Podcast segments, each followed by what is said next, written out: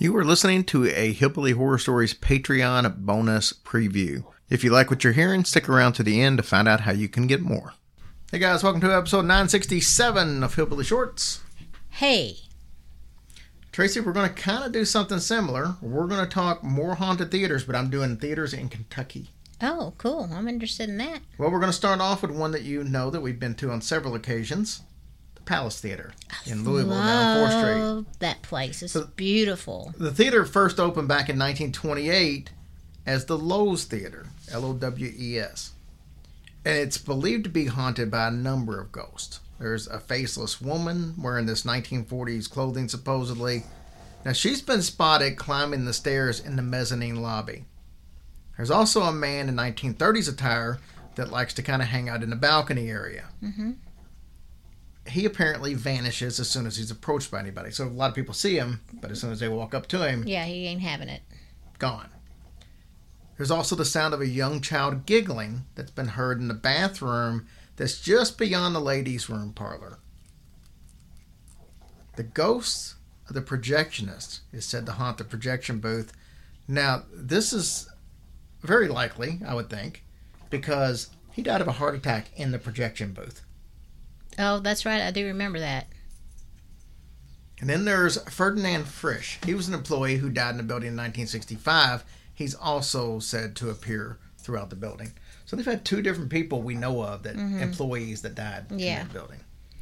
Boy, if y'all, if anybody ever gets a chance to go to that for a show, you should go because there's not a bad seat in the house. This place is so gorgeous. Oh, it is. It is literally an awesome place. So this one is in. I'm gonna save the best for last. This one is a short one, but it's in Ashland, Kentucky, called Paramount Joe. Paramount Joe. Mm-hmm. He said it's in Ashland. Paramount Arts Center was originally known as the Paramount Theater, and it dates back to 1931. Now, this one is believed to be haunted by a ghost who the locals call Paramount Joe, which is now what they're called the theater. Stories say that when the theater was first being built, there were four workers in the auditorium. Three went to lunch, and when they came back, they found the fourth workman dead, hanging from the curtain rigging. Oh no. I don't know how it happened, but they say that he kind of hangs out in the theater and his spirit haunts there even still today. Hmm. Literally hangs out. Stop. What? All right. Here's the best one, or at least the one I think's the best one. This is called the. I don't probably screw this up. The Rohs Rohs Opera House, R O H S, and this is in Cynthiana. It is only probably only 45 minutes from us. Mhm. But everybody that I've ever talked to in this area talks about how haunted that place is. Didn't Boyd talk about that place? I don't know if Boyd did or not. I think so because Boyd lives up in Cynthiana. Yeah. I believe so. Yes. Okay. So Boyd talked about the place, and then all the people from Lexington Paranormal Research Society, they all said, including Danny, when we talked to her last week, everybody says that's the place to go. That's the place where you'll have the most activity. Wow. And then we've talked to um, who else did I talk to? Somebody up in Louisville.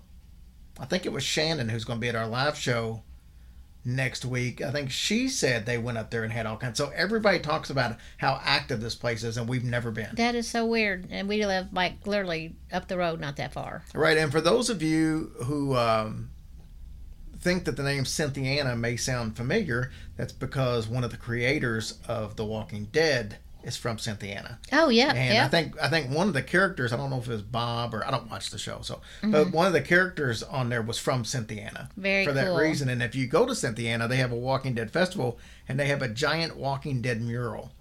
That's pretty cool. Yeah. Very cool. So anyway, I guess I should tell you about the place. Built in 1871, this opera house is about 20 miles north of Lexington and said to be haunted. Some apparitions here include a lady in white and an angry man and two children who are said to run around the property. So I found it interesting that they didn't really have a lot of stuff on this one, but it's probably the most haunted out of all three of them. Isn't that funny? Now I do have something down here. It says it says not seen but hearing while working around or working sound, I'm sorry, for a play at the Rohs one night. During practice I heard whistling. I didn't think anything about it. and I thought maybe it was just somebody under the balcony or in the seats. Thinking it was nothing, I didn't mention it to anyone.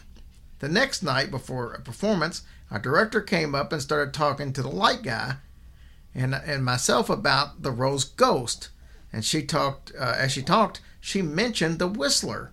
And now he is always seen in the, how he's always seen in that top hallway or on the balcony.